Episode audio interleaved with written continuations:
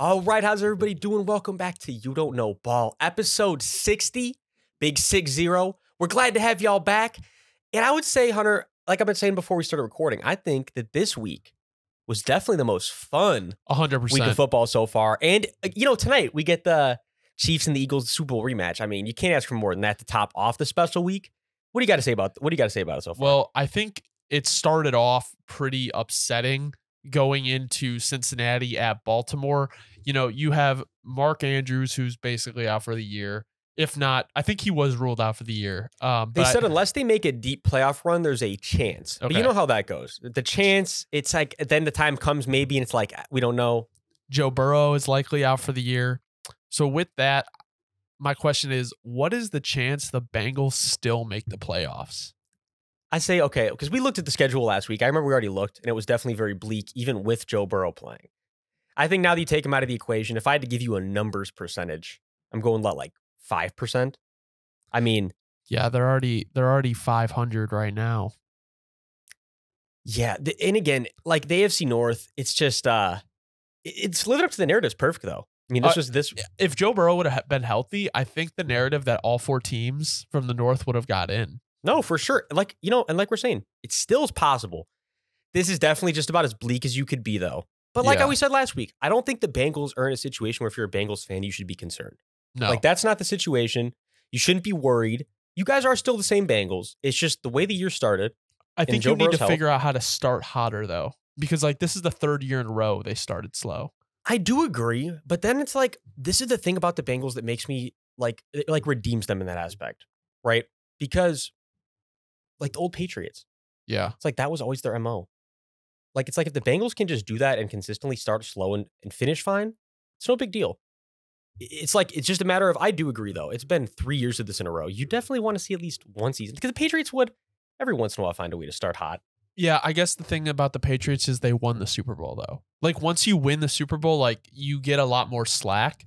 Like they made it and they've been to AFC championships, but they haven't actually gotten the job done. So I don't feel like you get that slack. Uh, You get a little bit of slack, but not as much as if you were to finish the deal. I mean, the Ravens still looked good. Like that's I think that's another story from this game is like regardless of Mark Andrews going down, that's a big thing. Like they have looked really good on offense and defense.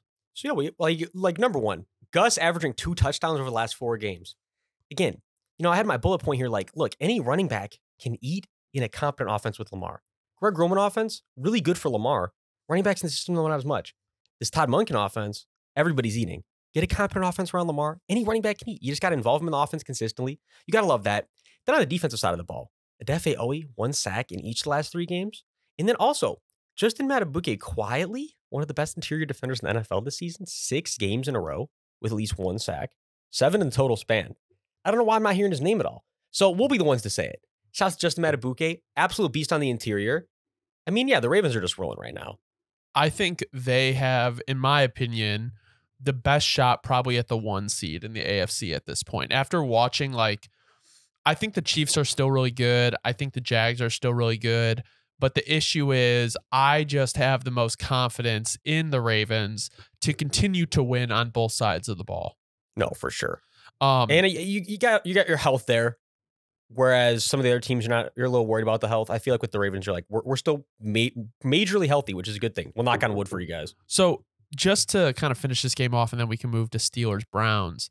Um, with Jake Browning getting this opportunity, how do you think the Bengals kind of run their offense? Do you think they take a little bit more conservative approach and run the ball a lot more, try to just manage the game clock, or do you think they use their weapons in Ja'Marr Chase and Tee Higgins when healthy? I mean, I think that this offense will still be relatively similar to what it was. I think that you'll definitely see the runs go up like 10 more runs a game, 12 more Okay. runs a game. You know, you balance it out a little more towards the run, but I think they'll still be running the same stuff. And yeah, like the main point here is look, Jake Browning is getting a great opportunity. I mean, if you're Jake Browning, you got to take advantage of this. Obviously, your future is not going to be with the Bengals in terms of starting, Right. but you know, hey, you have a great stint this year, get someone interested in you, or maybe lock up that backup pro long term. I mean, no matter what for Jake Browning, it's an opportunity no matter how you slice it as an opportunity, whether it's a starting opportunity, backup opportunity, you got to take advantage of it. talking about taking advantage of something, how long do you think the Steelers are going to ride with Kenny Pickett after this year? Because they have been taking advantage of their defense quite a bit. The offense has not produced. The defense is the only reason they are staying in games. Well, I'll ask you, like, if you were the GM, what would you do? I'll tell you right now, from my perspective, there's not a doubt in my mind I'm going to look at other options. And by look at other options, I mean commit to other options. Let me not even steer anyone aside. I'm committing to another option this offseason. So here's my thing. I think it is a hundred percent a scheme issue with Matt Canada. But I think it's also like a hundred percent on Kenny Pickett to play better. Like there there is no the this is the same thing with like Nagy and Mitch in Chicago they are both problems, but they need to be fixed because something I was just listening to PFF pod and they were talking about how when Mitch Trubisky was in, he has a very similar grade to Kenny Pickett.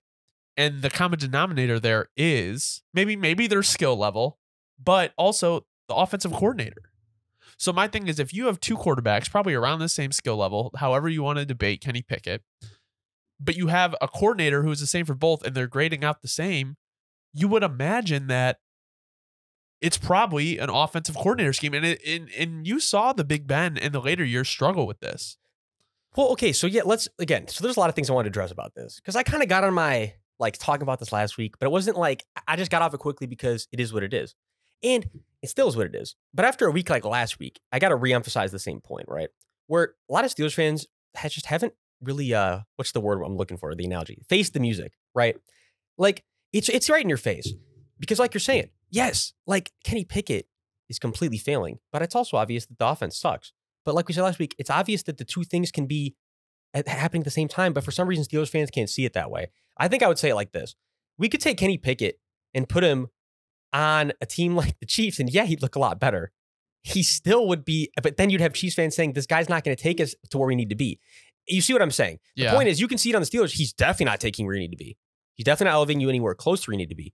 Even if you put him on a really good team, yeah, you can win games with them, but he's not going to elevate you to the promised land. And at the end of the day, that's what you're paying these guys for. Sorry, I'm sorry, Kenny P. Sorry, Kenny P fans. The reality is, you have to move on from him as a starter in Pittsburgh, and there's just no other way to slice it. So here is something that'll probably piss off Steelers fans. Tommy DeVito, who has only played in about three, four games this year, has the same amount of passing touchdowns as Kenny Pickett and about a third, a little under a third of his total yards, um, passing yards, I mean. So it's just like when you have someone coming in like that and playing like almost at your level, yes, it is an offensive scheme thing, but there's probably some issues at quarterback. Like Tommy DeVito lives at home and makes forty four thousand dollars a game. Like Kenny Pickett was a first round pick. There is problems here. Um, I think this says a lot about the Browns defense though, and just the Browns as a whole and their resiliency. They lose Deshaun Watson for the year, and these guys rallied behind DTR. Like DTR played like shit when he played in his first regular season game, which you know he, I think he was a fifth round rookie. Like you don't really expect much from them, but right, this is what we this is what we'd expect. yeah. So, but like for them to rally and beat like a Steelers team who, regardless of how you feel about their team, was six and three, now six and four, I believe. So I don't know. I just are the Browns kind of built for this? Can the Browns still win a playoff game? I think, and again, I think Browns fans would agree with me right now. The reality is, like this, that's what hurts so much about this year. I, I, I know a Browns fan is a good friend of mine. He would tell you, yeah. The reality is, it hurts so much because you know, no matter how good the team is, there's really no way. And I think, but again, that's why you bring in a guy like Joe Flacco, which still is bleak. But look, the, uh, the objective reality is like with a guy like DTR. I mean, really, what's the chances you're going to go win four playoff games in a row? Right. I mean, if you win the one, at, at that point, it's almost like I don't want to say that it hurts you more because yeah, you are the Browns, you want to win a playoff game. You had a lot of that recently, but then it, you also look at it from the perspective of the optics of like, look, we are literally losing draft stock, and yeah, by one or two picks. Hey, one or two picks can mean a lot at the end of the day. And the again, the reality is this year it's very likely not going to be the year with Deshaun not playing. It just is what it is. That's why it hurts so much because you have and everything Chubb else. is out. Yeah, Chubb, like we said though, Chubb was fixable without Deshaun. I mean, I'm just saying, without them both, it is like a multiplying effect. Well, no, exactly. And that's the thing is, if you still even had Chubb now, I'd be saying to myself, you know, maybe just find a way, sneak out a couple of them. But without both of them, it, it- it's really a gut punch because this was where it felt like the year, Yeah. I would compare it to probably how uh, they probably feel like kind of how Saints fans did, but the difference was being that this was Drew's last year. This happened. Saints fans when he got hit in the ribs, out for the year, and we're like, "Well, we're done." Like we had such a good team, but you know, without Drew, there's not a shot you're going to go make make the run. Oh, It's kind of like Browns fans right now. Like, hey, look, you know, like we had a really good team. This very well could have been the year, but the reality is now, like, on to next year. At least you know Deshaun's not going to be retiring on you. That's a plus. But yeah, I mean, no matter how you look at it, it's it's going to suck.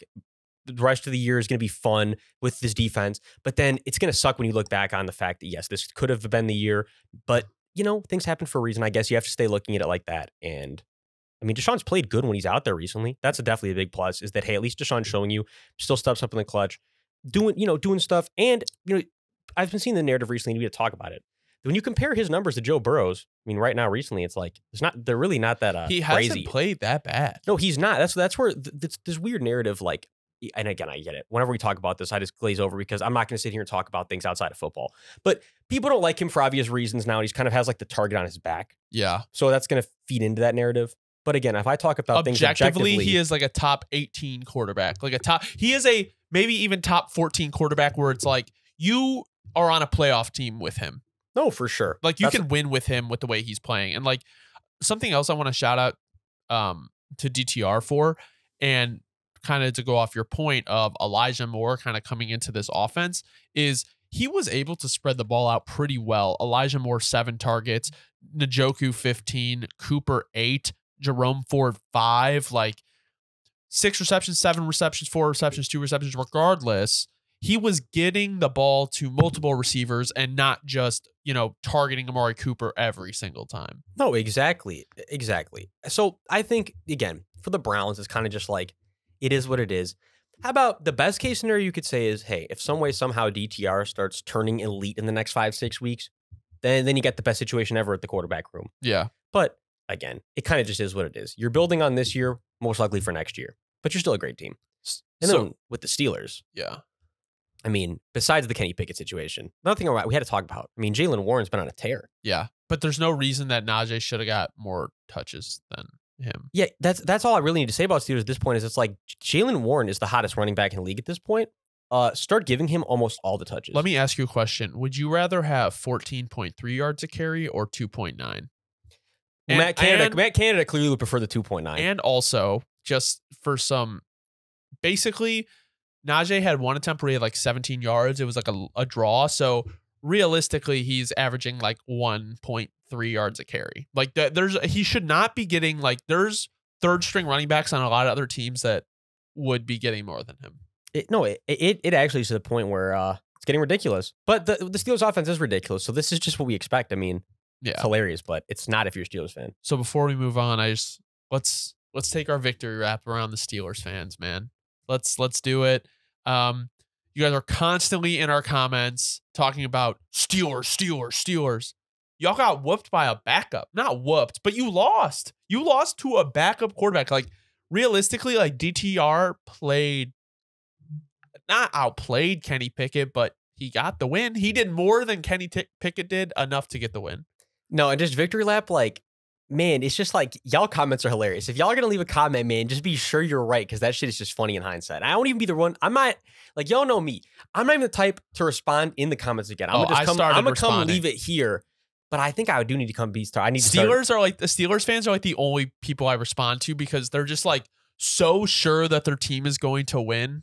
And it's just like, bro, you just got beat by a fifth round rookie who was starting his second game.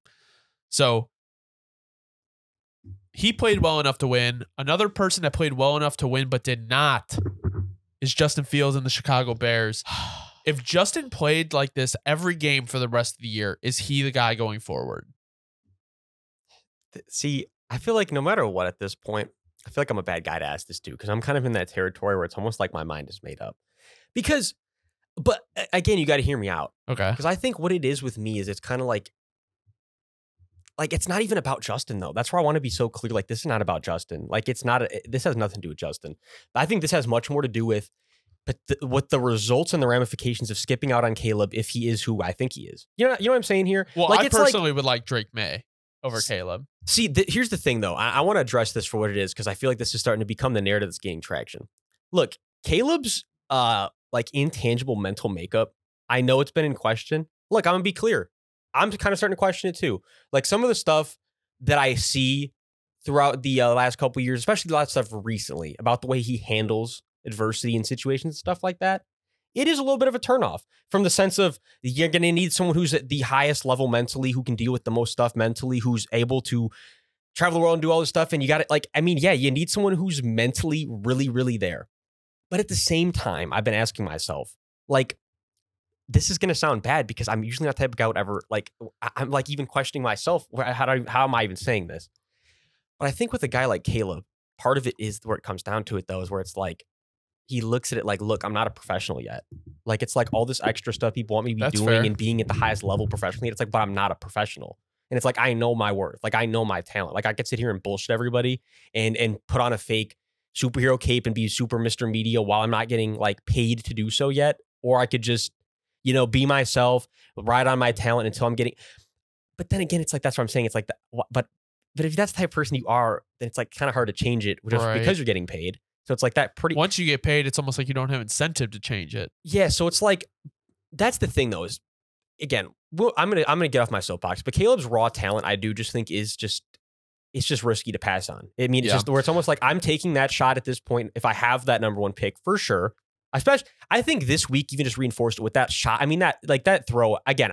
I don't mean to sit here and be on my like the Zach Wilson pro day, like referring to one throw. 'cause that's, but that's the thing. It's not like that with Caleb. Yeah. I mean, that last week, that throw he made stepping up the pocket, dialing the ball down the field 60 yards. It's just stuff that you don't see right. college athletes like ever doing. I mean, here's my thing.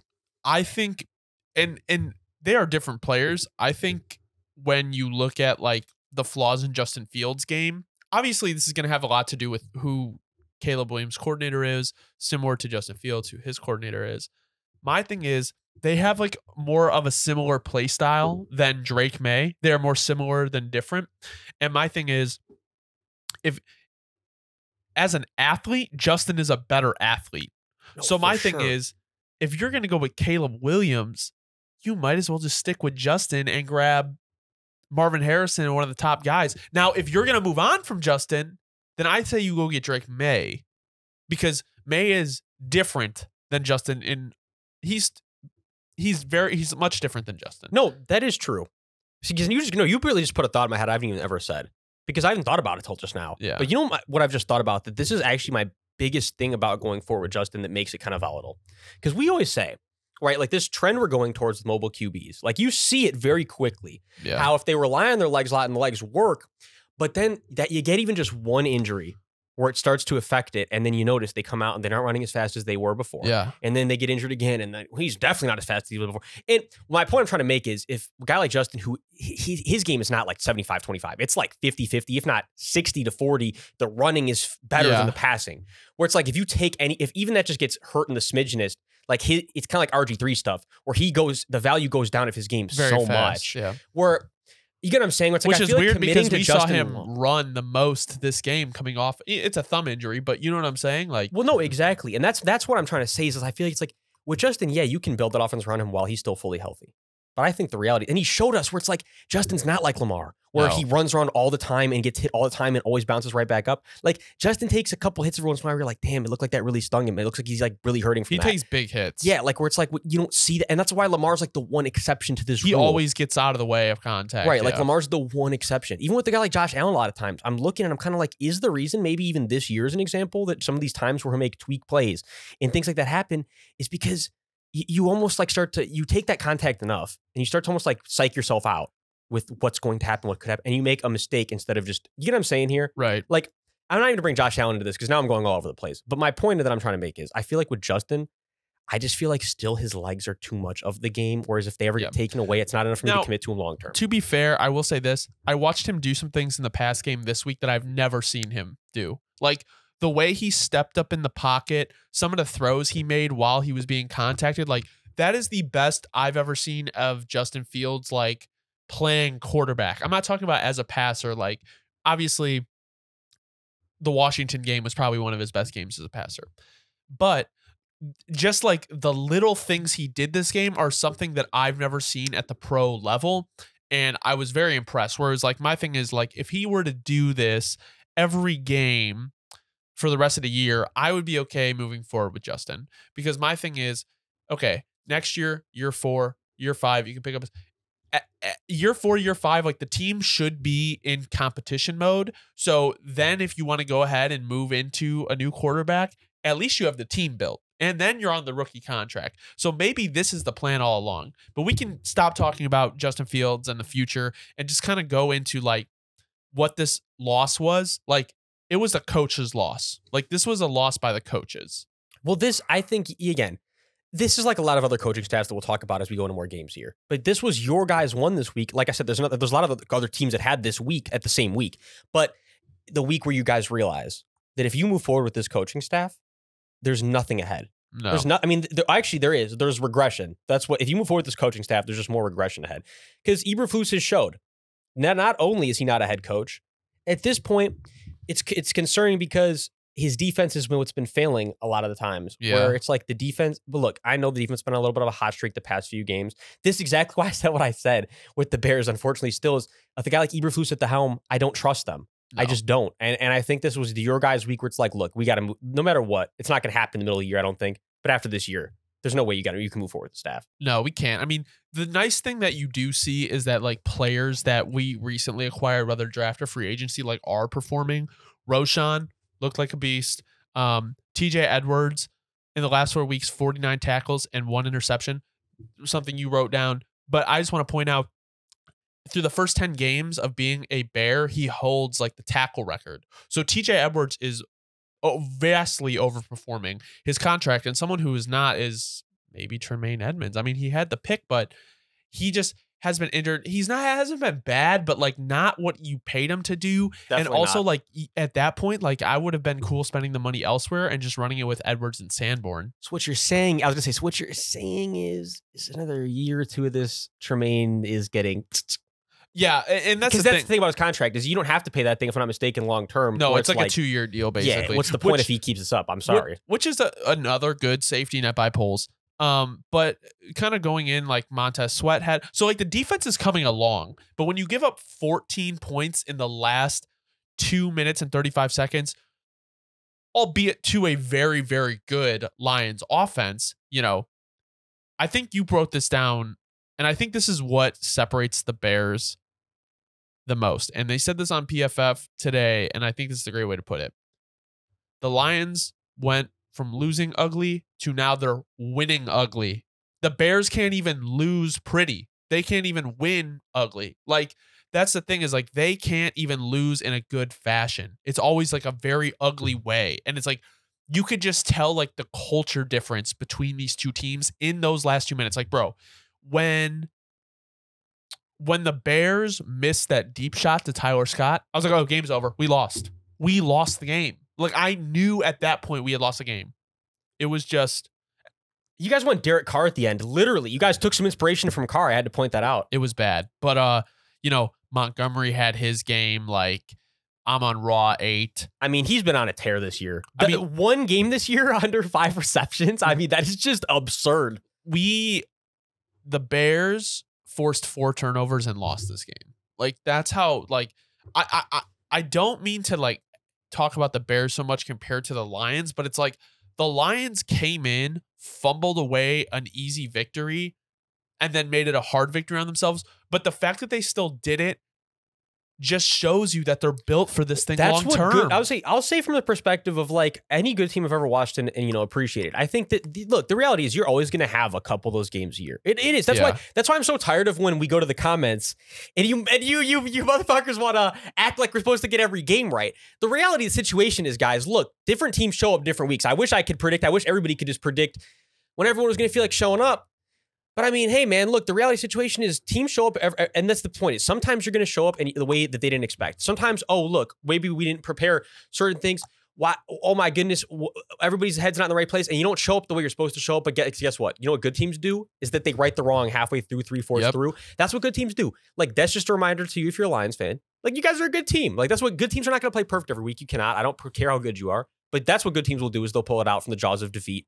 Exactly what they did. Unfortunately, the Chargers were not able to pull it out either after heading into Lambeau. So, my mm-hmm. question for you is LAC at Green Bay. will Brandon Staley make it through the whole year if they are eliminated from playoff contention early? I think it's like we were just saying. I think I think he will because it's almost like if you were gonna let him go, right? The time to do it was last year. It's like you already put the clown makeup on and signed up for this year with him. You might as well. You you did it yourself. Fucking Yeah. ride it out with that. Ride it out with him. Fucking make a parade because I think at that point, and I, I'm standing on my uh my point because I've been saying this. It's almost weak. Like you like you you signed up for this. You saw what a kind of a leader he is. Saw what kind of a culture this is under him and you said, "Fuck it, we're gonna ride out with it." While we got our fresh, uh, relative to the franchise, legendary QB, future All Pro type of QB that we're gonna have building around for all these years, and we're gonna commit to him as our leader. This is what you did. You you put the clown makeup on. You, you know you sat in front of the mirror Joker style. You got to ride it out with him. I'm sorry. Sta- Staley and Dennis Allen, they're shaking hands. Staley and Dennis Allen putting on the makeup behind the scenes together. They're doing each other's clown makeup.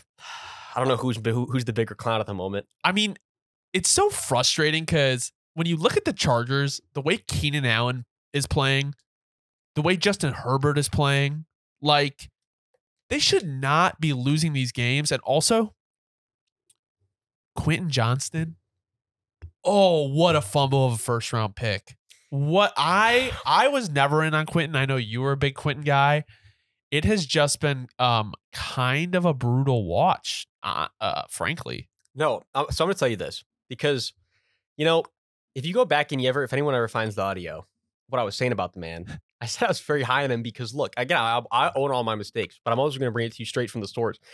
What I said was that I think that reason he'll be so talented is because he was much like Devonte in a sense of, and hear me out. What I what I, what I said is is that he has these drop issues. I did think it was going to translate early into his career, but I didn't think it was going to be like this. Like I thought he'd drop a few balls here and there. The man drops like half the balls that come his way, and we saw again when you when you drop a ball like that in that type of situation, those are those are like those are just like gotta have it. Those, Those are, the ones where even if a player is bad, they'll usually find a way to come down with it because it's like they know the moment. It's like you can't drop that one. that's what I was about to say. Like that, that is like what players dream of. Like that's a ball that players dream of that never happens in the NFL. That's I I think again. For, you look at it, he's thinking too much. Like he is just he's thinking way too much. He came in thinking I have a drop issue. Oh my god, I was drafted so high, and now it's gonna be a problem. And you can see it, it's clearly eating at him. Like he he definitely is thinking way too much out there playing and just not playing enough. A hundred percent. I mean, I mean, you could look at the defense for the Chargers, who have been underperforming like hell. Joey Bosa got carted off, but I'm seeing that it might just be a fracture. I was waiting on this. Yeah, yeah. Suffered a foot sprain and is going to be placed on IR. See, but if you're a Chargers fan, it's the last thing you want to hear because again, with Joey, I'm sorry, I, this was one of those things where you got to call. I for mean, what it is. Khalil Mack is not having the season he's having without Joey Bosa on the other side. No, not at all. And I, again, like this is just a call for what it is situation. Is, is Joey Bosa at when he's playing consistently like an all pro, great talent for sure. But what it is, what it is right now, man, Joey Bosa has not been living up to the contract in terms of he's not out there enough. Like you, you're paying. Unfortunately, in a guy like Joey's position, he's one of those guys that's taking up so much cap room, and you're like, like, is it really worth it? I'm sorry, I'm just gonna say it for what it is because if I was a Chargers fan, I'm at the position where it's like, yeah, Joey's awesome he's out there, but really he's out there like half the year. It seems like every year at this point. I mean, it's just like it's tough. Before we go on to the Packers, is there anything you just want to get off about Staley? Well, yeah. point? So this has just been, like we say, this has been our longest narrative, bro. This has been our longest narrative. I feel like this has been about a two year plus stint now. yeah. But I think the writing was just on the wall. Like we've been saying, again, man knows his ball, knows his defense. No, not never going to question that. He has his job for a reason. But when it comes to the leading the men, being the guy who everybody has complete faith and trust in, like, is he going to be able to do all that? I again, that's where it came down to. And like you said, the way he gets mad, it's not even like it's not the way it's it's not like uh yeah and like a, a leader of men like no it's like a very bitchy like Whining. sour, solemn, woe is me type shit. And it's like, dude, you are the reason this has been the issue.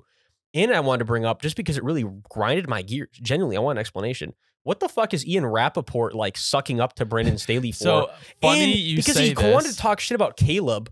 A few, I saw a comment on Twitter. I don't remember who it was. I'd give the shout out to the at, but they said um the tweet said something along the lines of it was like it said like oh we're cucking for Brandon Staley and talking shit about a college athlete in the same week. Like that seems logical, Ian. Like you're on a little bit of a weird little fucking stretch here, dude. Yeah, I usually like him, but I guess Brandon Staley and Ian Rapoport have the same agent. And uh, in that tweet, someone quoted and said, Good try, puppet. That's what Tyler just sent us in the group chat. That's but see, that's where it gets. That's where it made me so mad because you know it's not from the kindness of Ian Rapoport's heart. No, no, it was like definitely that. some agent stuff. It was definitely I see either some agent stuff or some personal stuff. But just because he's your boy, even if that is the case on the low, don't be giving me this shit because he's not here to be your boy. He's here to fucking provide wins for the city of LA. Not doing it. Um, yeah. So someone providing a win for the city of Green Bay is Jordan Love. He played pretty good. I think again, this like this is why I always said I'm never getting off the Jordan Love train because the Packers are just so bare bones. But then it's like when you see Jordan Love at his best, you're like, no, yeah, that's a guy that definitely still needs to be sticking around there for a little bit. Give him another shot. Give him some time for sure. Like that just is the Packers. And again, I'm very in that realm. The ads are talking shit to us. Ads are talking shit. No, I'm very in that realm with, with with Jordan Love. Kind of like I feel like a lot of Bears fans are with Justin, where it's like you guys. I'm. It's like I'm on the opposite side of it. Where it's like I'm, I'm I have to side with the Packers guys in this one. This is definitely the best game of his career. Yeah, where it's like, eh, where it's like with because that's the thing is, I would feel the same about Justin if you guys didn't have that pick you guys are going to have. Where it's like the Packers are not in a situation like that though. So it's like with Yeah. the Packers, I'm saying stick with Jordan, you feel it out, give him at least another year for sure. 100%. Christian Watson finding his own. Finally, what the fuck are you doing, I was bro? talking my shit. I saw that his dad had some responses to the critics. His dad was talking shit back to me on the low. No, I'm just playing. But I said he literally put a breakdown, like explaining something. I, I'm not even kidding. I saw his, when I looked up Christian Watson this week. I guess his dad had to come, you know, drop some knowledge and defend him. Hey, same week. Look, he wants to come out, come get the touchdown again. Hey, if you're a Packers fan, you gotta love to see it. You, now, now you just want to see some consistency, right? I'm not going to gas him yet. We see another good week next week. We'll see another touchdown next week. I'm, I'm coming with the shout out for you, Christian. I'm coming with the shout out.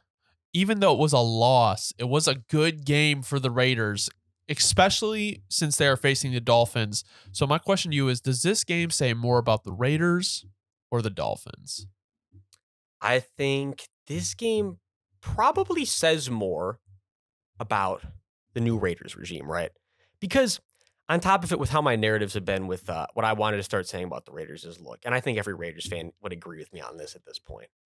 Um, yeah, the Aidan O'Connell like hype and all that, it's fun. It, it was it was it was fun for the fucking week it lasted, whatever. I think the reality is setting in that like you probably aren't going to be build around Aidan O'Connell in the future. Like No. you're probably in no man's land with- with this current roster with the QB situation. And you're going to have to really feel things out over the next few years. But if you're Antonio, you know, and you're looking and you're like, hey, hold on a minute, you know, maybe am I going to be able to stick around with this interim position and make it full time? I think he's definitely looking towards, uh, leaning towards that. I would definitely start consider it. The way that all the Raiders so quickly, like we said last week, have started shifting around this Raider way, and I think there's a clear identity. At least there's an identity change. The QB situation has no identity, but everything else about the Raiders has an identity. They are the Raiders again. If you're a Raiders fan, I think there'd be nothing more I'd be wanting than Antonio to get that extension as the head coach Oh, because yeah. he's showing that he's bringing back that old school shit. You need that. That's what the Raiders have built, built been built on for so long when they were successful. I'm saying, if anything, that's just my nerd about the Raiders is look, there's a lot of things about them in question about actually how the team's going to be going forward. But at least I think the regime, this might be the regime. Well, I guess the thing too is like, look at Hunter Renfrow. Like, why was he just excluded from the offense That might have been the most telling thing about how much Josh McDaniels can come in and, and actually something? ruin someone's like mental health. I might like, I mean, jokes aside, we won't even get into this because this is a whole soapbox. But now we can talk about it because he's not there anymore. The amount of things I've heard, and everyone has, this is not like a secret. This is the best, the best kept fucking. What I'm saying, the most worst kept secret. secret. Yeah, worst kept secret ever. But it's like, yeah, apparently Josh McDaniels is a really, really, really, really tough guy to be around. Yeah. Like really tough to be around in the sense of like you're literally not gonna feel like the same guy you were when you started working with him by the end of it. No. Which is really, if that's true, or anything, hey, Josh, maybe you got some soul searching to do before you come back into the into, into pro football. Because obviously, the, what I wanted to say, my point is, Josh McDaniels knows his stuff. Josh McDaniels is a football mind. Josh McDaniels, at the end of the day, has a legendary career. No matter how you want to slice it, I mean, he really does. Not a head coaching career, but a coaching career. So it's like, hey, Josh, cut the BS. You know, get back in the league, but just do some soul searching. he just seems like one of those guys that just like can't help themselves. Like he's always just like putting himself in a hole. But I mean, for what you saw out of the Raiders offense, it it was impressive and it makes you kind of realize like, bro, they have Hunter Renfrow, Jakobi Meyers, Davante Adams, Josh Jacobs. Like they have a Michael Mayer. Is I was just I was gonna say he's coming into his own for sure. they have all these weapons, and your team is just playing like shit. Like at some point, you got to look at the scheme. Like So that's why this brings me to my next point we need to talk about. I don't know if you've been seeing the smoke, been seeing the news, but apparently Davante's getting traded to the Jets. This yeah, offseason. yeah, I've been I've been seeing that. I'm gonna say this.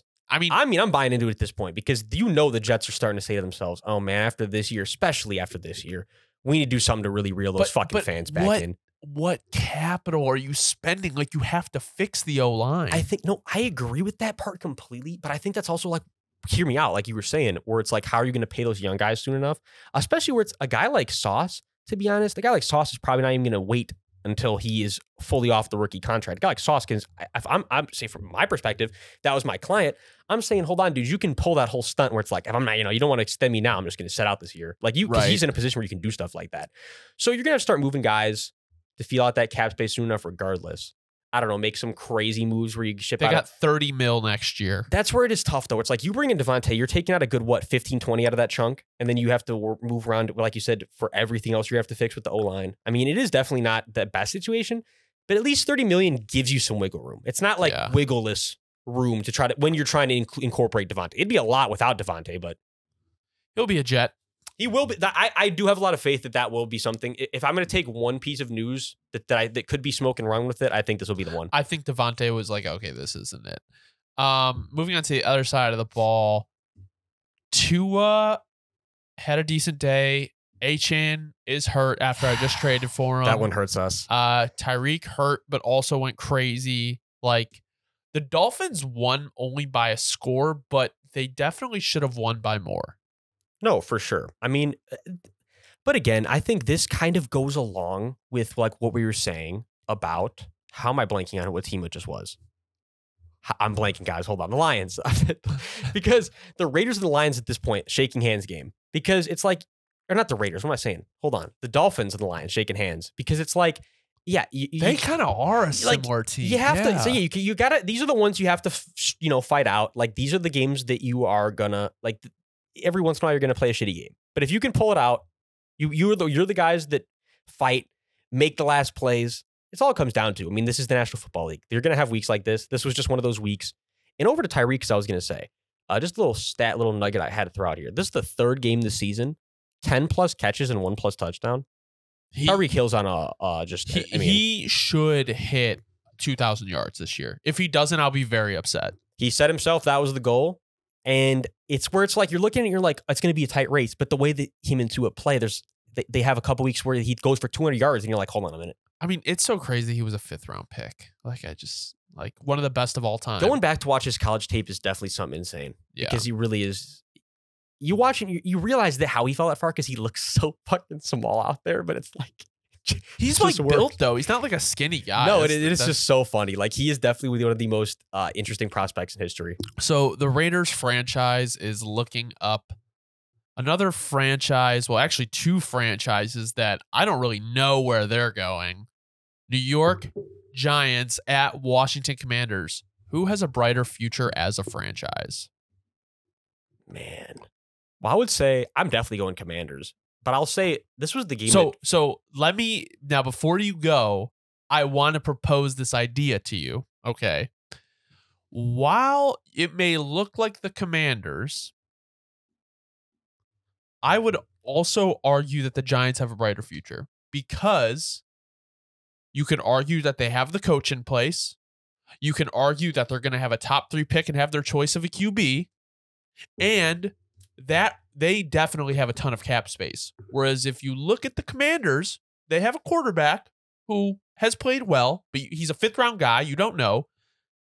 They don't have a coach in place. It is a brand new ownership group. It is probably going to be a new GM. They have money invested on the defense. Their line is just okay, but they have money invested in it. They their running back room is kind of mid. So it's like realistically the the Commanders have a better starting point, but I would argue the Giants have more to work with.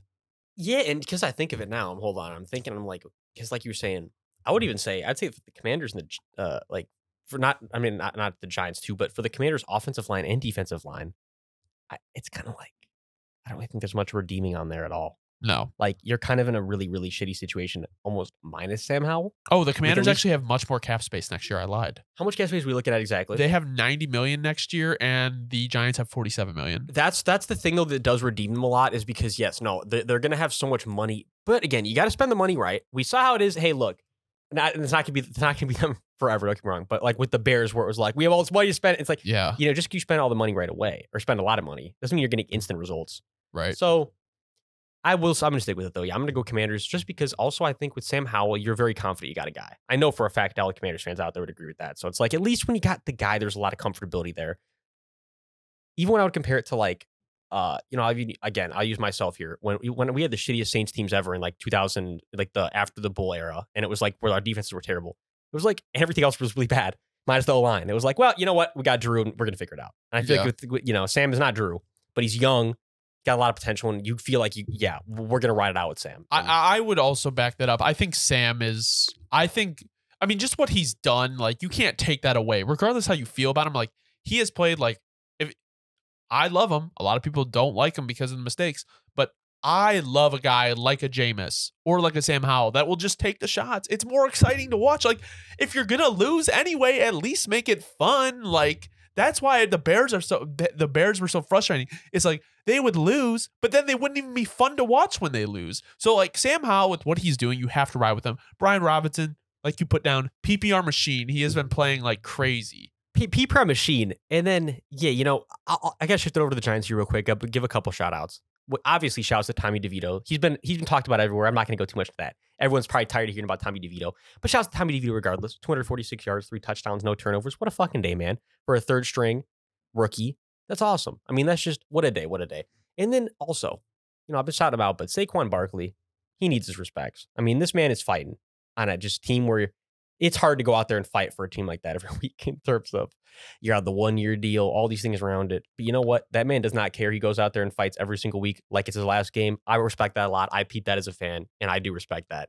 And then Kayvon Thibodeaux He's been going crazy. on the season, uh, I would say not not not elite yet because there's still a lot of things about him where he's out of position plenty of time, and there's still a lot of things you want to see growing. But in terms of as a pass rusher and making splash plays, he's definitely really getting there, and he's getting better and better. So Kayvon Thibodeaux is definitely, if you're a Giants fan, something to be excited about, as you already knew. But All right, let me ask you this, just before we move on.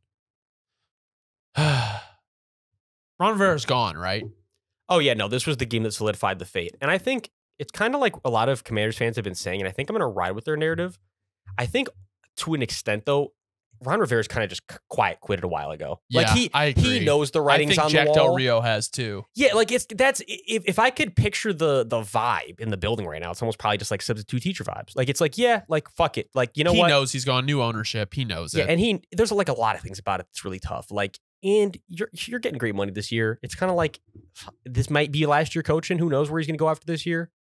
Getting up there, but yeah, I could definitely see him taking another stint too. It'll be interesting to follow on that, but I don't think he'll ever get another head coaching gig, but he can be definitely an assistant coach. Now, talk about one coach that's fired to another coach that may be fired. Dallas at Carolina. What is the percentage that Frank Reich makes it through this year? I would say through the year, probably pretty high. But after this year, there's I'm sorry, there's no way. If I'm Tepper, I'm keeping him. Because again, this is just let me be clear. Respect to Frank Reich. Uh, he's done a lot of good things in his career, a lot of things you can look up to.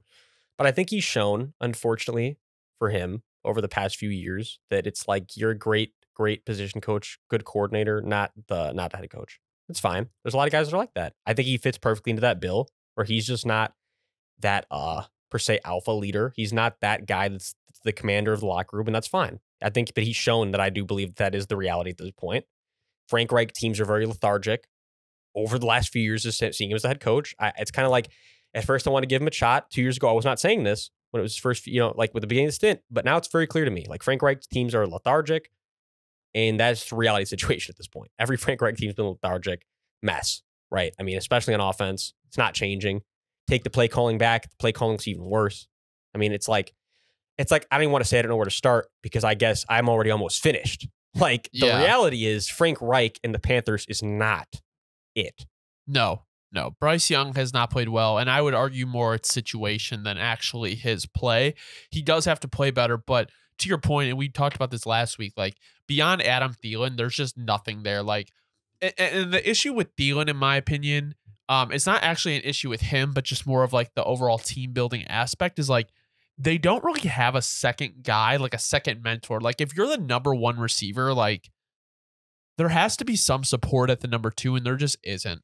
Well, and just back to again, just 101 of let's be realistic for a sec. By the time the Panthers are in any type of competitive window, Adam Thielen is going to be on the door of retirement. Yeah. Unless he's one of these other f- type of dudes that fucking plays till he's 40, which you get like one out of every 5,000. I mean, it's like what the the chances of him being that guy is so slim. It's like Very slim. by the chances, yeah. So the reality is, by the time they're even competitive, that's not. He's not going to be even getting targets. So I guess what I'm really trying to say is, what's the point of even building that relationship? Let's just call it for what it is, right? I mean, other than They have to keep stalling they have out to keep him time. around. Like, right, like other than the fact that you're just stalling out Bryce not being at his literally the lowest fucking point he ever could be for a starting quarterback in the league. Him and Thielen, what's the point? I'm sorry, just what's the point? It's, All right. Well, a bright side for the Panthers, another zero sack week. Psych, they suck there too.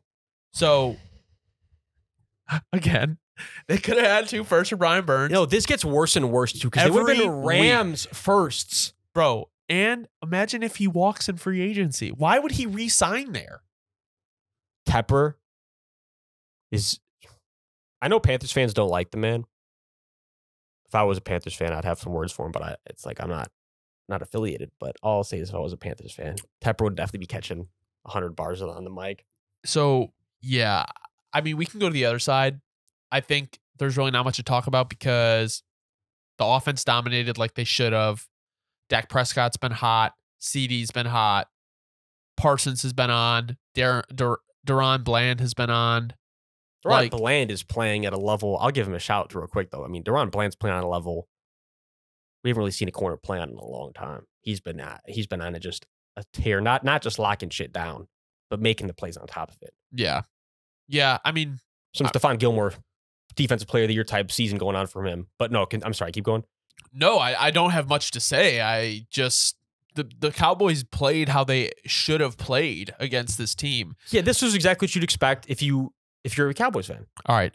Now, I don't really have much to say, but I'm going to read you this comment about on the Dak Prescott video that we posted last week. So I said when he plays when we when he plays good, he's definitely top 10. But when he plays bad, he's he's bottom 20. Like he like when Dak Prescott doesn't play well, he said, "Bottom 20, I would say you're smoking crack, but that would be offense to crack." Dak isn't just top 10, he's at least top 5. So far, Lamar, Jalen, and maybe Mahomes are having a better season than Dak. He's playing on full throttle. He had a game or two with some nasty interceptions, but if you're following the development of the Tex Coast offensive scheme they've implemented this year, you would know what's good. Top five is stretching it. He has played great, but top five is stretching it. Well, I was just gonna say no. That this is the, again. The reality is no. Nobody said. Let me also be clear about this. Nobody said that Dak's playing like the bottom twenty QB more often than he's playing like, like the top ten one. It's just when he plays bad, it's bad. Yeah, and if you know, I'm sorry. And the reality is, yeah, if you're gonna sit here and try to defend that, you're just lying because you can still be a good quarterback and have those very volatile days. He's not even the second best quarterback in his division right now. Sam Howell is statistically playing better. That's what again we were talking about last week. And again, is Dak a good QB? Yes, but also is Dak uh, prone to having incredibly poor days? Yes. Like the reality is true, and not. And this is the thing where I want to be clear, where people are going to try to get at me here. Like, well, you just you've been saying one of my narratives this whole episode is like teams are going to have bad days. Yeah, there's a difference. I said teams are going to have bad days, not days where the quarterback just completely shits the bed and foils Right. the game plan, throwing to hang defenders the whole game, which is the Dak special, unfortunately. And I'm not even trying to. I wish it was not that way. That man has been my fucking dynasty QB for three years. Hey, I'm just calling for what it is. The Cowboys are gearing up to look like they might be able to make a Super Bowl run after what they just did in Carolina. Next game, Tennessee at Jacksonville. Are the Jaguars built for a Super Bowl run? Here's what I'm going to say about this. The Jaguars have showed us they are so, so volatile. But when you play in a day where you have 250 plus passing yards, 100 plus rushing yards, and no turnovers like they just had against the Titans, say if you can do that four games in a row, you got a shot to beat anybody. And if Calvin Ridley can stay hot like he did. Like this, this was the blueprint for the best way the Texans can. Or I said the Texans. I'm mixing up teams now in this in this in the uh, South over here. But my point is, is look, the, the the Jaguars have got to start balancing the game plan more. I feel like that we get into these rhythms where they'll start getting very pass heavy for almost no reason. And I'm watching, and I'm like, guys, guys, guys, like let's get back to balancing it out. You got ETN, you got Bigsby, you got good running backs, you got D'Ernest. You like like use these guys, just run the ball because that's where Trevor's at his best when he doesn't have to be throwing the ball 40, 50 times a game. Yep. I feel like the Jaguars get too much into those rhythms on offense where they just want to sling it.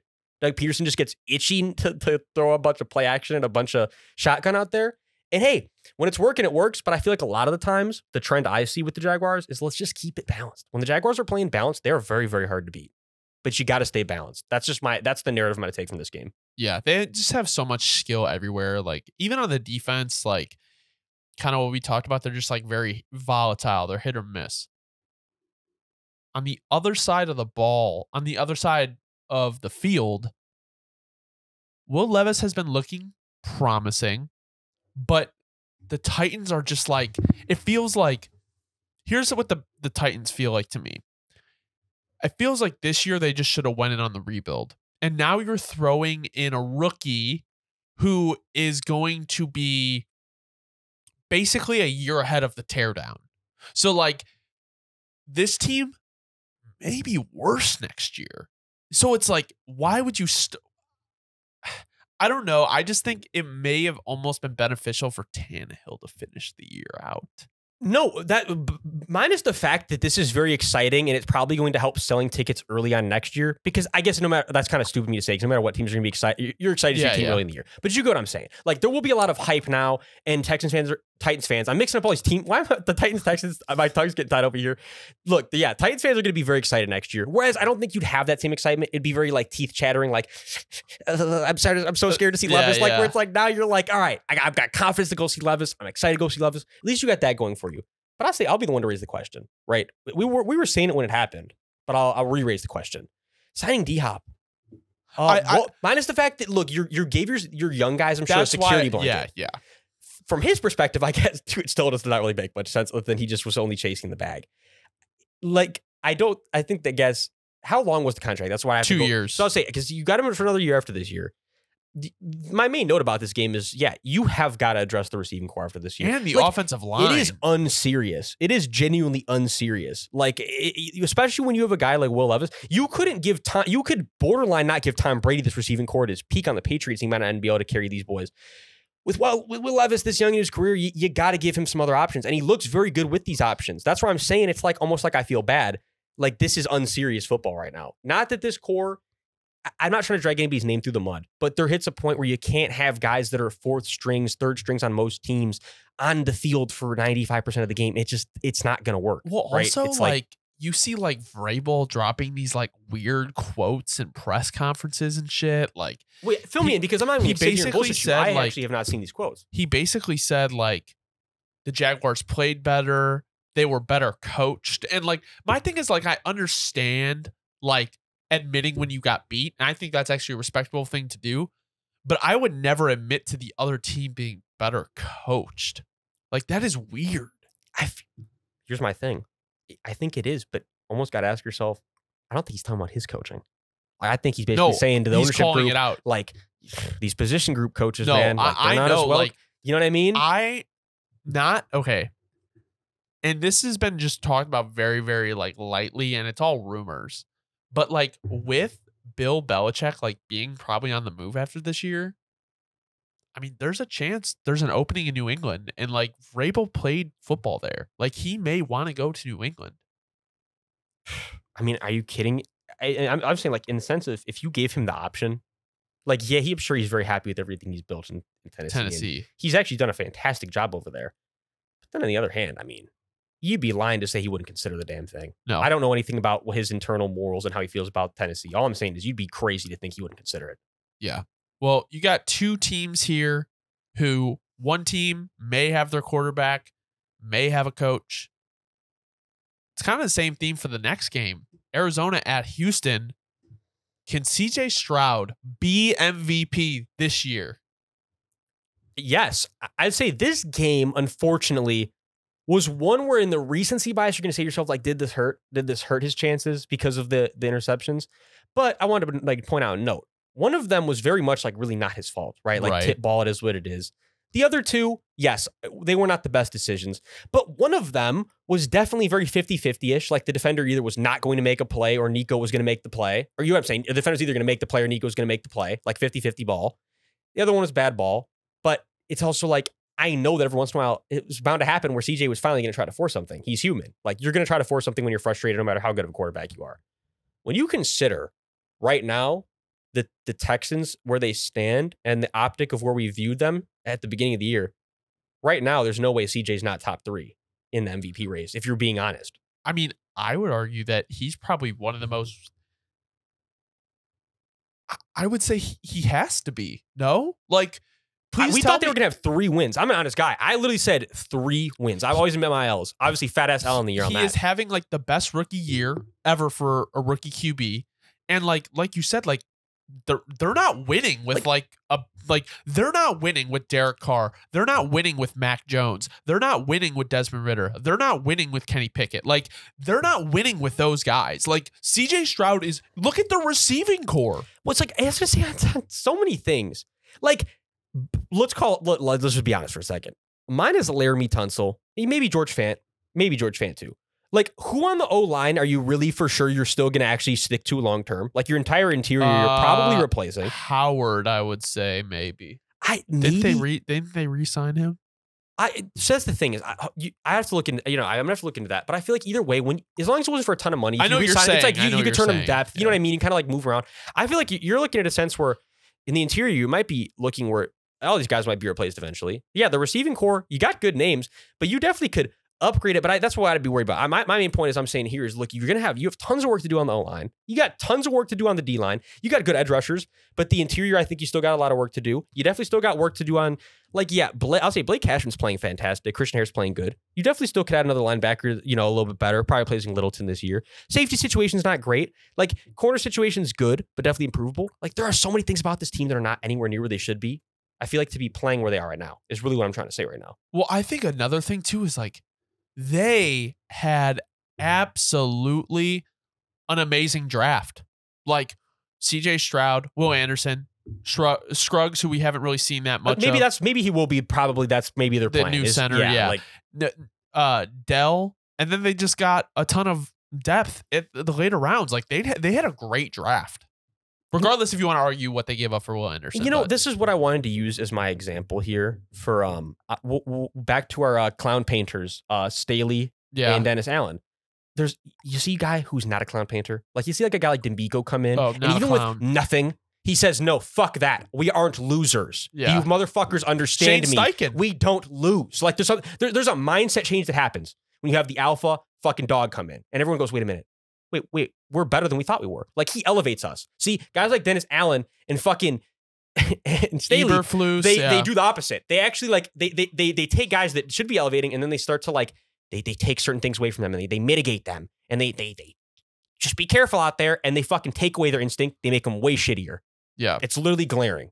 Like you either have guys that elevate them, you either elevate your players, or you're a fucking pansy who makes your players start playing without instinct, and everything just goes to shit. Well, I'm sorry to make it so black and white, but you see the cultures. Even There's an Jonathan Gannon. you're either an aggressive team, an aggressive culture, or you're very fucking lackadaisical and very careful. And we see which one. I'm just calling for what it is. We see which one is the one that gets results in the modern NFL. Yep. I mean, there's no chance Dameon Pierce gets his job back, right? Like, eh, Devin Singletary is just outperforming him in every way so far. So, The, the, the Texans' run game again for not having a good O line. Like you got to love the way this Texans and run game is Devin schemed.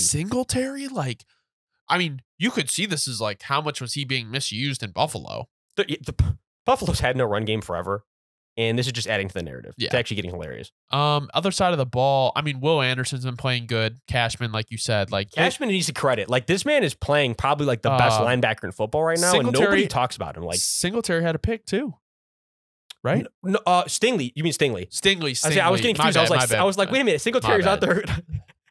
no, yeah, because I, I want to talk about it real quick. Where Stingley's been a little disappointing. I think we can agree. I- I really had Stingley pegged out as like that's a future All Pro player. Yeah. A little bit of uh, LSU homer bias. And I know for the fact the injury he had in his senior year is a big reason he's never panned out to being the corner I knew he could be. Mhm. But regardless, he's definitely improving a lot this year, first couple seasons, and you're seeing flashes that you weren't seeing.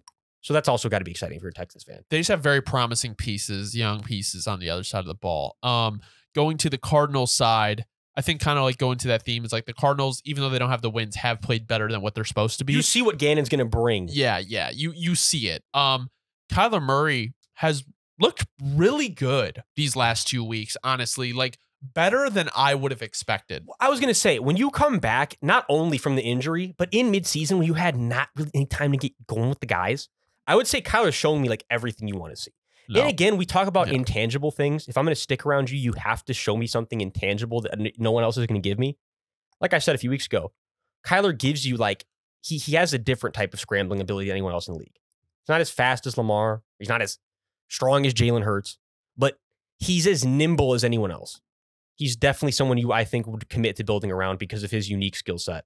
Also, it's they, almost like why would you not, right? Like with Yeah. the draft capital you're already going to Oh. have and stuff. there, there's no point to honestly like he's young enough where it's like you can and you already have the contract in place. It's like what are you gonna do? Like throw away this guy for the next guy? he showed you you can go on win streaks with him. Like yes, Oh, was yeah. it was it early season stuff? Was it was it where the second half of the season fell apart?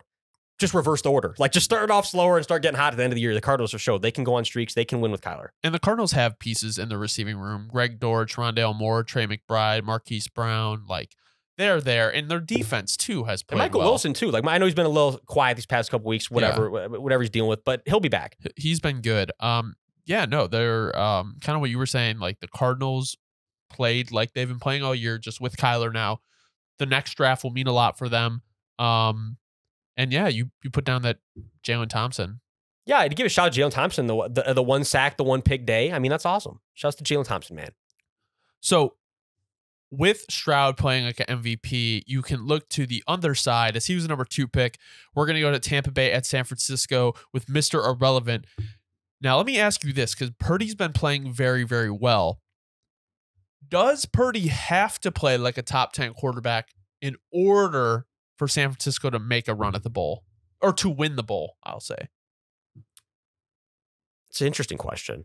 I think Because well, like, number one, how bad can the quarterback play be for them to win it? this is where I think so interesting year in the sense of a lot of other years. I think you we would look at the Niners and say like they would be the no doubter, like the favorite out of this out of the conference. Like the Niners are so well built that it's like to answer the question with where I, this is not my actual answer. You get what I'm saying? It would be my answer if it wasn't for a certain somebody in Philly.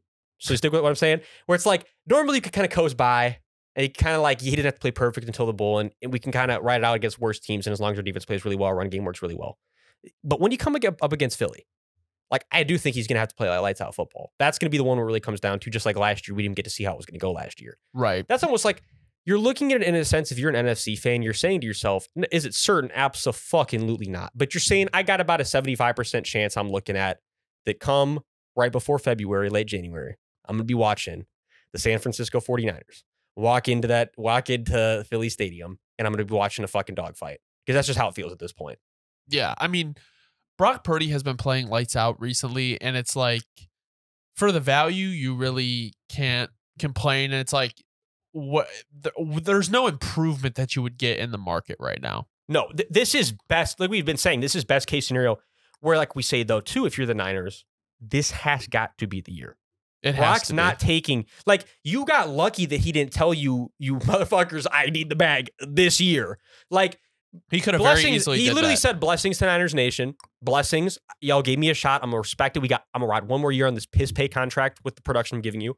But him and his agent are gonna sit down this offseason and, and they're gonna have a, hard heart and be like, bro, not only do you need to get paid, but I gotta get paid keeping you as my client. Like, let's make something work here. Because if I'm not just gonna let you just walk out there, get hurt, go from being able to claim 50 million, well, that, he's not gonna take that. But you, you being able to go demand 40, 30 million from this team to being to having it shoot down to to nothing because we don't even know what your future is. Fuck that. He's gonna say, let's let's sit down, let's figure out a good number, let's go to the Niners front office and let's make a deal happen. Because Yeah. there's no way that's not gonna be the case. And it he has stays to healthy happen the rest of the because year. you're going to have to also pay Aiyuk at some point, and Deebo just got paid. So it's like, what are you going to do with that? I mean, like Kittle's getting older, Trent Williams getting older. Like this is the narrative we stayed with. Like the the Niners really have to do it this year.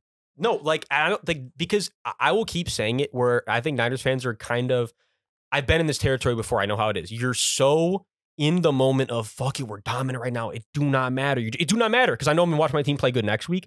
But you gotta start thinking to yourself, like after this year, if this isn't the year, like there is really gonna be ramifications when that paycheck comes for Brock Purdy. There's a big difference when Yeah. you're paying a guy 200 in like what what like two mil over the year with I'm sure like total like two million Yeah, yeah. versus the 40 30 mil he's going to demand i'm sorry like th- you will see the difference in the cap you will you will see a big difference when you let go even just a couple guys it makes all the difference that's all i'm going to say I mean, obviously, the injury on the other side of the ball to Hufanga is big. Like he played really, really well. Um, Ji'Ayir Brown stepped in though and like i had to give a shout out to him Yeah. really really really impressive yeah, for stepping in and getting your first like real reps not his first reps of the year but like really the first real defensive reps and you also have Nick Bosa and Chase Young on the other side of the ball, and it's just like I don't really know how much there is to say on the Niners other than the fact that like they are a superpower that just hasn't been able to get it done in the in, in the big game, and this is really their chance because if you think about it, like they're not the same core as they were when they played um the Chiefs in the Super Bowl where Jimmy G overthrew that guy, but it's like the remnants of that team is kind of still around and it's like at some point it's going to be like okay they just didn't they couldn't do it No, that like that's like this year really does have to be the year because also when you said it, it made me start thinking. Uh, you know, when there's certain somebody else they're gonna have to resign after this year, uh, a man by the name of Chase Young who they just traded for. if they want to keep him yeah Well, that's the thing too. Is like you gotta keep him at this point. I mean, if you just traded out, if you spent your two last third round picks on Jake Moody and Chase Young, I mean, and you got nothing, like you resign him, yeah That's just- true it's just terrible optics. um going to the other side of the ball todd bowles warm warm seat warm I would say seat, s- mr bowles I've noticed. No, it's not warm, bro. I, I know I wrote it as that. I have to correct myself. It is literally a seat that is smoking on fire. Because I didn't know Bucs fans were so on the fire Bowles train until last night after I did my notes. But I was taking a look over on Bucs Twitter. They literally are at their breaking point. I You didn't know I didn't know it was like this. There's literally hashtag fire. But you know, bro, it's to the point where they have fucking fan made photo shitty photoshops. Like like Oh, it's the point where 40 year old dudes are buying Photoshop to make it so you know it's getting very bad. Like shitty edited hashtag fire bowls, minimal like like little effects added on. I'm literally seeing those all over my social media feed. It's And- getting to the point where you know. I think that has to do with our narrative. Like they don't have an identity. They probably should have sold this year at the deadline, and they didn't. And you know they have some talented uh, young guys. Like you put Yaya Diaby had three sacks. Calijah Kancey has looked nice. Like, but at the end of the day, like Lavonte David. That's why you should have shipped out the gone, old like- guys now. Like you literally already have good young pieces. It makes it even worse when you when you look at it like that. even it's if not you like ship out bones. Evans, you still have Godwin. it, let's call for what it is regardless though. Why not? Why didn't you? Sh- why didn't you ship out both? Because like I'm sorry, They could have got a good return. Bucs fans are gonna hate to hear that, but honest Bucs fans, honest Bucs fans that know their ball know that I'm being completely serious and that I'm also right. Because the reality is, it, yes, in football, shit that hurts the most is usually the stuff that you had to do. and Like, and that's the shit where you would have been like that really hurt. But then when we got a bunch of really good receivers in the next, like, and you actually could have rebuilt it quickly, you'd say to yourself, "Oh, well, I'm very thankful we did that." But now you're not gonna be able to say that.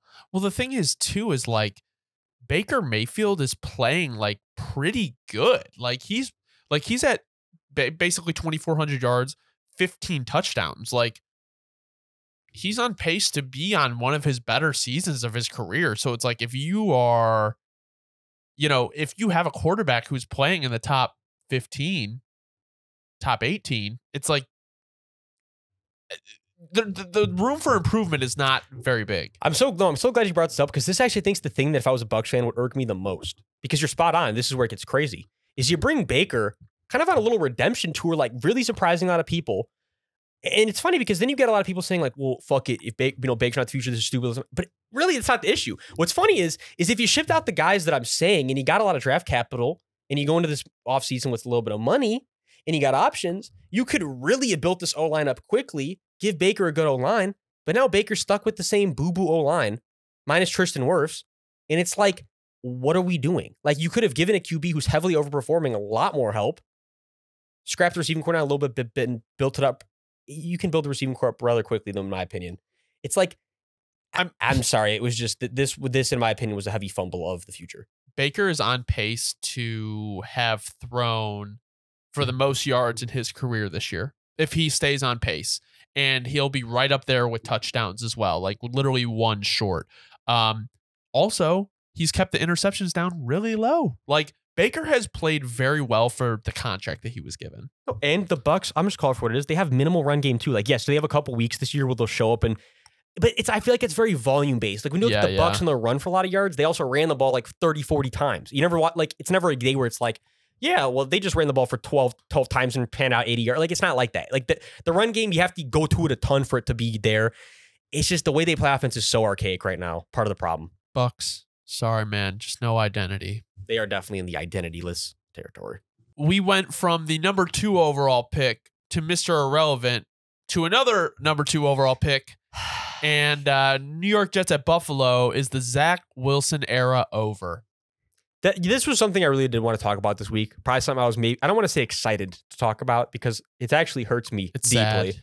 But I, I was interested to talk about. it. I'll leave it at that because what about this season? If you're a Jets fan, probably stings the most. Is like, yeah, you had the bull hopes and everything that I won't even get into. That's already obvious with Aaron Rodgers. But push that aside for a second. I think the cherry on top of the misery, the misery cherry, the shit cherry on top of this whole shit Sunday at this point, is that not only is all that, but now Zach Wilson, the, the contingency, hopeful future you had, like, you know, what if we what if we can Jordan Love him and you know, type of type shit. And, and you have a best case scenario. And after the after the that that Rodgers brings home the Lombardi and all said and done in the future, oh my God, now we have Zach Wilson to come out and redeem it. Like that shit's dead. Like that's where it really hurts, is because now that contingency for the future, on top of the beautiful vision you already had for yourself, it's just not existent. Because this this this was definitely the uh the universe saying out loud, Zach Wilson in, in New Jersey and the New York Jets, the whole the whole the whole meme, the whole it's not a thing. He definitely Zach won't start a Wilson game and again. the Jets is not a thing. And that's where it really hurts because the media over there, we already know how that is. Where there's such a terrible relationship. There's like it's unsalvageable. Like it went from being where Zach had a future in New York, New Jersey. You get the memes. It, now he has none of that. Like now, now it's like now where, where Zach's new home is going to be something to keep our eye on. Well, also, it's just like to say the Jets' offense is bad is an understatement. Dude, they're unwatchable. Like it's, like really really bad. because like you were saying last week. I actually want to bring this up. I mean, tell me feel the same way. I, it's really getting to the point where I, I'm starting to. I feel bad. I mean, like like I'm with you. Where no, I love football so much. Where it's like no matter how bad a game is, I You- feel like I can stay tuned in. Yeah. But the Jets are really starting to push my boundary where it's like I actually really start like starting to struggle, like staying tuned into the Jets game. Like I'll catch myself on my phone so much during the Jets game, and I'm like, dude, I can't be doing this because I, I genuinely watch every game intently, but they are just so boring, like Yeah. subconsciously, that I really do catch myself not even paying attention a lot because it's so not, and not, not word boring's not right. It's actually not boring because I love football. It's so predictable garbage that it's not fun to watch. Like you know exactly what's going to happen. You like the Jets truly are at a point where you can know exactly what's coming with the way they line up. You're like, ah, we've seen this about 40 times over the last two weeks. We've seen this about 20 times today. Like there, it's it's such predictable garbage at this Yeah. point. Well, also you got to think about it like in this way, Dobbs. At some point, like someone tweeted this, and I can't remember who it was, but they're like, at some point, this Jets defense is gonna break. Like they've been bending all year and keeping them in games. Like at some point, they're gonna break and be like, you know what? Like we're doing all of this, putting our heart on the line, and it's like the offense can't do. They can't produce a touchdown. Like That's what's so impressive about this defense is because not only are they like they're we, it's been overstated like we all know they're a dominant defense, but what I feel like hasn't been overstated is it's not just the fact of how good they are schematically and how talented they are. The effort level they bring, even when they are literally getting decimated because of how bad their offense is and they're they can't do anything, they still bring the fucking boom all Yeah. game long. Like I never once watched them and I'm like, yep, they they they're quiet quitting or they're giving up. Like no, they are going to hit somebody as hard as they can down 26 just because that's their identity and that's how they want to play football. Yep. Whereas that's what hurts you so much if you're a Jets fan is it's like if our offense could even literally revert about 15% of that same energy, we would be above 500 right now. But Nate Hackett and Zach Wilson as a tandem are the most incompetent offensive duo in history. I actually, I'm willing. That's one of my hot take of the day. That worse is, than Russ and Nate Hackett. oh no, this is so much worse because I feel like with at least with the Russ, you could always, and we'll go back. I even I have to name your pulp some of these highlights over the years now, over the last year, because I feel like there's at least plenty of redeemable moments now in hindsight where Russ really would save Hackett. Like Russ every once in a while Yeah. dial up an audible, It helps something. I It's think like- we're seeing that this year too. Yeah, it's like, and that's the thing. Sean trusts him to do that shit. But then, for whereas, yeah, we're example exactly with with Nate Hackett this year, and you get a guy like Zach who has no idea really, not no idea, doing, but he's no yeah. co- not comfortable enough in the offense. Not they don't have enough faith in him. He doesn't have faith in it. Like you're seeing what happens when you don't have somebody who can do that. It's it takes a terrible offense that was already terrible, and it makes it literally the worst. I probably uh, any Jets fan has ever seen. Garrett Wilson's playing like garbage, and it's not his fault, but it's just the offense. I Worst game mean, of his career for sure. Breece Hall has been even his running stats are not good. It's it's really receiving that Because the is O line is so It's terrible too. Like they're- they're- horrible. That's where I'm saying like there's so many things where normally an offense would have something redeemable. If the pass game sucks, the O line's fun to watch. If the O line sucks, the quarterback's fun to watch. The receivers are fun. Like they have right now nothing besides when Garrett Wilson wants to turn into an acrobat. It just hasn't been happening because to your point, like where's the motivation on his end to go make a special play when they like there's so much that goes into it psychologically. Like why is it when everyone else be breaking their back when the offense can't produce a touchdown? Like it it doesn't add up. So the Jets offense is dead.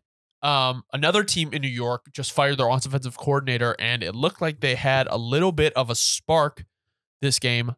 Who knows if it keeps up? You know how that shit goes. Usually after a game or two, it might fall off, but it definitely looked better.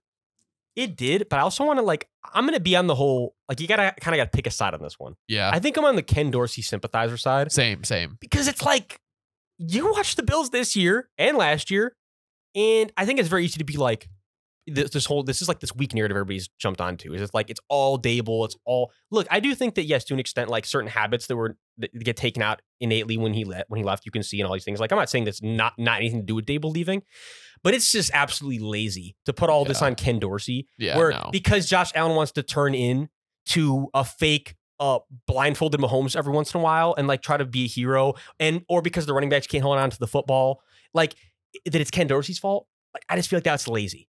Like that's where the, it was a bit of in my opinion an incredibly lazy firing because I feel like that this is yes it was a spark week but it's also like the Jets are so bad with no life that yes as amazing as their defense is it's almost like you're gonna find, find you're gonna find a way to put up points eventually and I feel like like a few people were saying, this looked like a Ken Dorsey game to me. Like this looked still like how the Ken Dorsey offense looked. It's just I think it was like a execution, but it was like a rah rah like type Exactly, day. like, yeah, and I think too, does it's not even talked about enough. I think it- it Dorsey can't. was the scapegoat. he was, and that's what I'm about to get into next. Where I, I want to hear your opinion on this because I think psychologically we're at a point where I think Stefon Diggs is really in everybody's head in that locker room. Yeah, Nobody's gonna come out and say it, but he's almost like uh, he's almost like that family member that you rely on so heavily. When you, it's like I mean, if you're a young kid, it's like you rely on so like they do a ton for you. you can't. but at the same anything. time, they're like really sometimes they're making your life hard in some aspects, and you really want to speak up, but it's like nobody wants to because you're like, well, I want to have this, this.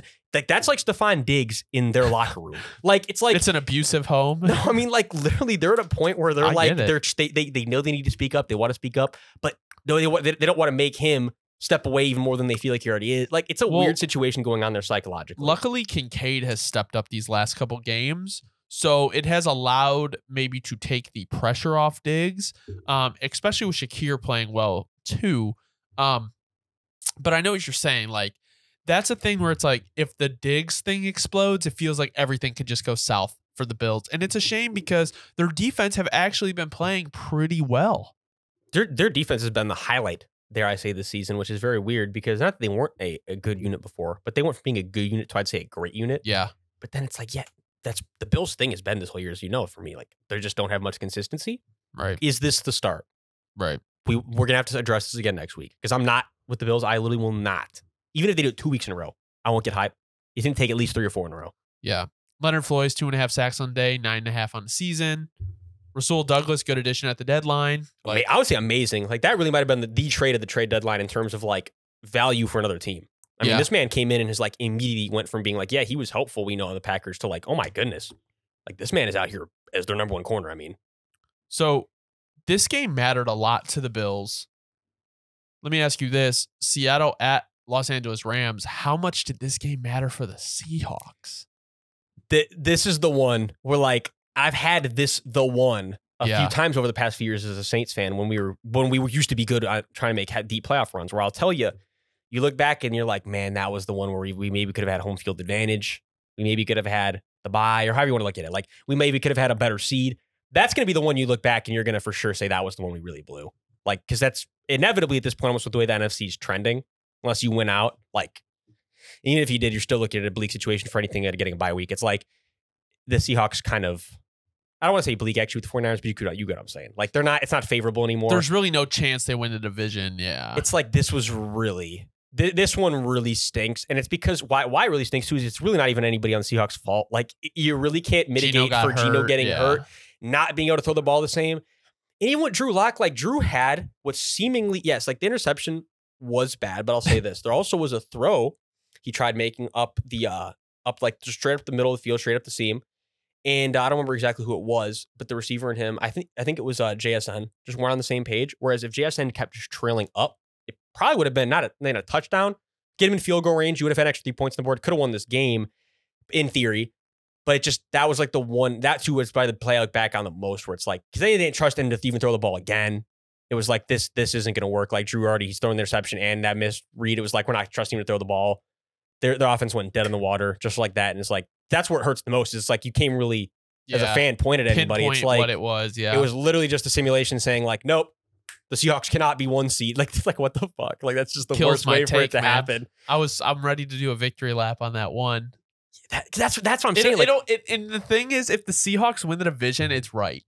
Like that's all I need. even if they come close, Yeah. I think it was it was we, we knew we were standing out with that take. Yeah, it was yeah. definitely it was a good take. We're standing on it. um, good day on defense for their secondary. Yeah, it's the young guys. Tariq Woolen one interception, Devon Witherspoon one sack. But then also like it's the thing is yeah. So this was a great day with the Rams. I want I'll move over to the Rams real quick because I want to say I got a few things I want to say for the Rams. It's like what are you gonna really say? There's not too much. No. I don't think you're not looking at did this redeem the season, anything like that. This was just kind of one of those fun wins you get as a bad team, right? Yeah. But we'll say we'll talk about him for a sec. Because look, Royce Freeman taking over as the running back one, it seems. I know Darrell, Darrell Henderson's still out there on third down. He's still out there to pass block. Royce Freeman, out of nowhere in these few first like weeks, but I think he's played like four games now, just kind of stepping in. He's had a great, he's had great weeks every single week he steps in. I don't use the word great, I'm over overshooting. He's had good weeks, very productive weeks. And then Puka Nacua, first, I don't even say big game again in a while, but you know, he's back, back with a bigger game, five receptions, 70 yards, a touchdown. And then I got to give a shout out to Derion Kendricks, first career interception. Definitely could not choose a better time to have your first career interception. Seal the win away. Never forget that one. So that was definitely one of those just fun wins for the Rams. I guess doesn't really say too much about them. It just says that they took advantage of a good situation. we we know what the Rams are, and kind of like we've said all year, they just needed to ship away the talent that they had and rebuild because Cooper Kupp, like he's hurt again. That like that's it. Really did hurt to watch that one because it, it's so much has been on where that like that's a narrative I didn't want to be right. Like I didn't want to be right on the narrative that two of our most generational receivers we ever had, being Michael Thomas and Cooper Kupp of this generation, they had like a one year at their peak. And we never got to see them replicate that same season. Unfortunately, it's spot on. Yeah, because that's exactly where we're at now. And Rams fans hated me for that. Number somebody was like very adamant that like Coop, Coop was going to come back and still be the same exact guy. And I'm sorry to say that I was right because I didn't want it to be this way. yeah. But Coop, he is an injury prone guy, much more than he was before, and he already was. But now it's like now you're worried every single week he steps out there. So Well- it sucks. It sucks. Going to the next game, Minnesota at Denver. Russ is not the same guy, but he's playing well enough to win. He's playing good football. Well, and eight, like we said, with a guy like Sean Payton next to him, my heart was beating a little bit. I was like, Sean's not going to make you look like a jackass, is he? There's no way my boy Sean's going to make you look insane. All right, so sure enough, you're starting to see what I knew that the uh, Sean Payton era Broncos were, going to look I- like. Oh, that's what I I just knew at some point it was going to turn a corner because like no way this is Sean like, there's Payton. no way this dude frauded me out. Like, Bro, no way, Drew. shot. Like, I knew Drew was the GOAT, man, but like, I didn't think Drew was holding it down like that, where she he made Sean not look like a fraud. But no, sure enough, that wasn't the narrative. It- Sean's not a fraud. I'm very happy to say. I'm very happy to see. I think yeah, this this was this is the I used the word like continuity we're going to see from the Broncos. Like good, very good. I don't want to use the word stout, but very consistent defense. yeah, Like very like smart situational offense. That like that's the Broncos now. I would say like they've turned into a very situationally. I don't want to say dominant, but they're they're a good situational football team. They play things the way they should play them. They address situations the way the situation should be addressed. And when you don't have maximum talent, I think it's about all you can do. Well, the Broncos are very much in that middle of the road kind of like situation. If you're a Broncos fan, you've got to feel ecstatic about this. Like, you know, you're nowhere where you need to be to go make the run, but you say to yourself, like, hold on a minute, we're definitely got we got the guy to make the run with. Now we just got to make some shit shake over the next two years. I mean, Russ is currently tied for third for amount of touchdowns. And in terms of quarterbacks starting 10 games, he is tied with Derek Carr for the least amount of picks four. Like, Russell Wilson is playing very good, efficient offense. He's like we said, he's not moonball Russ anymore. No. It's like you could you can guys, you know, they they they- over the career they they they lose some things, but the great ones will adjust some things, Yeah. right? And it's like with Russ, I feel like what he lost the moonball, but then we didn't last year he was very stubborn on it. It was like he was like ready to take that step at being more just like, I'm gonna check it down more. I'm gonna just I'm going to my first open guy. I'm not gonna get too fucking what's what I'm looking for here? Greedy. yeah. That was him last year. A little too greedy, a little too I'm still moonball Russ. It's like he had that that moment in his head. He said, No, no. Moonball Russ, he's done. I think that was Payton he's like, I was over. Moonball Russ. And I always I always remember it. I always remember those days. Like, you know, Moonball Russ existed. He doesn't exist anymore. Once Russ started stopped kissing babies, he started playing well. I think I think it has to do a lot to do with Sean Payton. But in reality, honestly, they need to piss test Courtland Sutton. What the fuck has he been on these last couple weeks? He has been playing out of his fucking mind. I think what's funny is this always was Courtland Sutton. I think it's it's so hard to trust him because of his, we know his injury history. yeah, yeah. But this has always been Courtland Sutton. Like when he's out there and he's healthy, man, He's had a touchdown in the last one- five games. one on one, it's like a guy like Corden, the way he's built, it's damn hard to defend him. This has always been him. I mean, he's got great body control, great hands. He is he's a QB's dream when he's healthy. That 6'4, damn near 240 frame. I mean, it's like you can't really you cannot teach that type of stuff. No. Courtland Sutton is in an unteachable talent range. You just got to be out there healthy. It was a good day for the Broncos on offense. They also played decent on defense. The Vikings also had a pretty good day on offense. Josh Dobbs, pretty good. Like Josh Dobbs, you cannot like, bro, 2,200 yards, 12 touchdowns, and six interceptions on the year. Like you can't complain about that. No, not at all. And I'd say too, like if you're if you're a Vikings fan, you've got to be very happy. I feel like about how the run games look recently. Like, yeah, look, that's where that's why I think it's weird. Is if I, if I told you that you guys rushed for almost like one what like 180, yeah, like almost 180 on the day, didn't feel like it. But when you can do that consistently, you, you have a chance to win almost any game. And it's like I feel like start off a little slower, Their offensive line like really found their groove. I will yeah, say. exactly. It's like you you really were struggling with this early on. Now you're starting to exactly. You're starting to get into a little bit of a flow. And when Josh Dobbs is coming into his own and he's going to be feeling out the ropes, that's exactly what you need to happen. You got to take you got to take Yeah. a security blanket, throw it on him. It's exactly what you guys did. The Vikings have the best pass block and the sixth best run block according to PFF. So the O line has definitely been coming together. the top three teams for pass block are Vikings, Lions, Packers. I'd say like the Vikings are in a territory too where they have I'd say a lot of young guys that they've added recently. I'd say uh, you could say offense and defense, but you know where you got to give them shouts out. Uh, shit on the defensive side of the ball, I got to give my shouts to Ivan Pace, undrafted linebacker, playing great this year. Camryn Bynum, young safety, playing great. Mekhi Blackmon, rookie corner, playing really really good. Like this this new regime has been really really hitting on the draft picks. Where I said I was so sure that they were gonna have to hit this rebuild, but hold on, maybe just maybe they've been hitting these last few drafts so well that these guys that are so young are just gonna step right to. in. Maybe I was a little wrong. I, I, again, I'm always getting my wrongs. The Vikings just maybe still have enough ammo in the tank that that whole competitive rebuild they're going for. I think they might just be able to still still stay on that.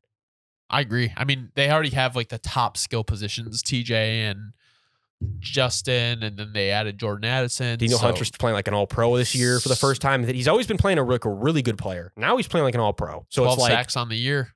he's he, he's he's an absolute beast. Too bad he's gonna be a bear next year. Anyway, um, that was you don't know ball number sixty, week eleven recap. So yeah, thank you guys for watching. Yeah, thanks so much for watching. If you enjoyed, drop a like, drop a sub. We'd love to see you guys back again. Y'all have a great rest of your day.